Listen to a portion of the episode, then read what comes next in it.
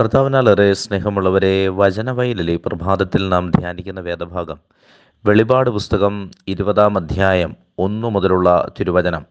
സ്വർഗത്തിൽ നിന്ന് ഒരു ദൂതൻ ഇറങ്ങുന്നത് ഞാൻ കണ്ടു. അവന്റെ കയ്യിൽ പാതാളത്തിന്റെ താക്കോലും വലിയ ഒരു ചങ്ങലയുമുണ്ട്.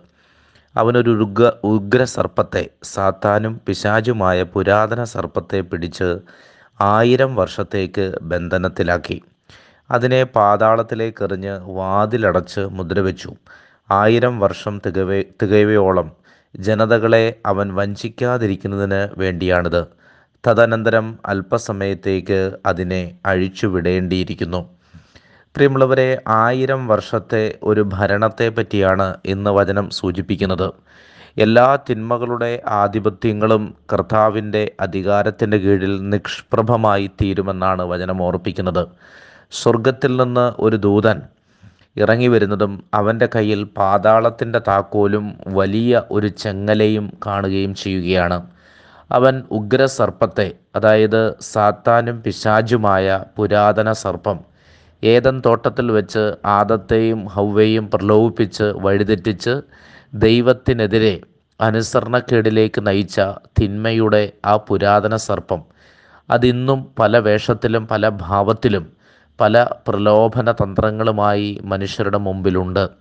അപ്പോൾ ആ സർപ്പത്തെ ബന്ധിക്കുവാനായിട്ടാണ് ദൈവദൂതൻ സ്വർഗത്തിൽ നിന്ന് ഇറങ്ങി വരുന്നത്. അവൻ ആ പുരാതന സർപ്പത്തെ പിടിക്കുകയും ആയിരം വർഷത്തേക്ക് അതിനെ ബന്ധനത്തിലാക്കി അതിനെ പാതാളത്തിലേക്ക് എറിഞ്ഞ് വാതിൽ മുദ്രവയ്ക്കുകയും ചെയ്തു. പൈശാചിക ആധിപത്യങ്ങളെ ബന്ധിക്കുന്ന ദൈവീക ശക്തിയാണ് നാം മനസ്സിലാക്കേണ്ടത്. ഏത് തിന്മയുടെ ആധിപത്യങ്ങളെയും അധീനതയിലാക്കുവാൻ കർത്താവിന്റെ ദൂതന് സാധിക്കും. അതിന് ദൈവമക്കളുടെ നിരന്തരമായ പ്രാർത്ഥനയും മാധ്യസ്ഥവുമാണ് ഏറ്റവും പ്രധാനപ്പെട്ട ഒരു കാര്യം. അപ്പോൾ ഈ പിശാചിനെ പിടിച്ച് ആയിരം വർഷത്തേക്ക് ബന്ധനത്തിലാക്കി. ആയിരം വർഷം തികവയോളം അവൻ ജനതകളെ വഞ്ചിക്കാതിരിക്കുന്നതിന് വേണ്ടിയാണ്. അപ്പോൾ ശരിക്കും മനുഷ്യർക്ക് ദൈവത്തെ അറിയുവാനുള്ളൊരു കാലഘട്ടം. പിശാചിന്റെ പ്രലോഭനങ്ങളിൽ നിന്നൊഴിഞ്ഞ് യഥാർത്ഥ ദൈവത്തെ സത്യ ദൈവത്തെ ആത്മാവിലും ശരീരത്തിലും ആരാധിക്കുവാൻ മനുഷ്യർക്ക് ലഭിച്ചിരിക്കുന്ന ഒരു സമയമാണിത്. അപ്പോൾ വിശ്വാസത്തിൽ ആഴപ്പെട്ടു വരുന്ന മനുഷ്യനെ പരീക്ഷിക്കുന്നതിനു വേണ്ടി വീണ്ടും ആ പിശാചിനെ അഴിച്ചുവിടേണ്ടിയിരിക്കുന്നു. പ്രിയപ്പെട്ടവരെ ഇവിടെ നാം മനസ്സിലാക്കേണ്ടത് എല്ലാ തിന്മകളുടെയും മേൽ കർത്താവിന് വിജയമുണ്ട്. എങ്കിലും ചില തിന്മകൾ ദൈവം അനുവദിക്കുന്നത് നാം ഓരോരുത്തരുടെയും വിശ്വാസത്തെ പരീക്ഷിക്കുന്നതിന് വേണ്ടിയാണ്. പരീക്ഷിക്കപ്പെടുന്ന വിശ്വാസം മാത്രമേ പരിരക്ഷിക്കപ്പെടുകയുള്ളൂ. പരീക്ഷിക്കപ്പെടുന്ന വിശ്വാസത്തിന് മാത്രമേ ആഴമായ ബോധ്യങ്ങളിലൂടെ വളർന്നു വരുവാൻ സാധിക്കുകയുള്ളൂ.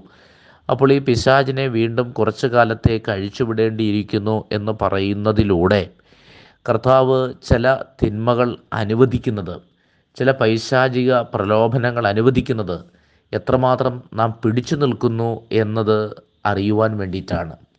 ആ ഒരു അറിവ് നമ്മെ കൂടുതൽ വിശ്വാസത്തിലും കർത്താവിന് പ്രിയപ്പെട്ടവനുമാക്കി തീർക്കുമെന്നുള്ള കാര്യത്തിൽ സംശയമില്ല. ആ ഒരു വിശ്വാസ പരീക്ഷണത്തെ നേരിടുവാനുള്ളൊരു ശക്തി കർത്താവ് നമുക്ക് നൽകട്ടെ. ഈ ദിവസം അനുഗ്രഹിക്കപ്പെടട്ടെ. സ്നേഹപൂർവം ആദർശിച്ചൻ.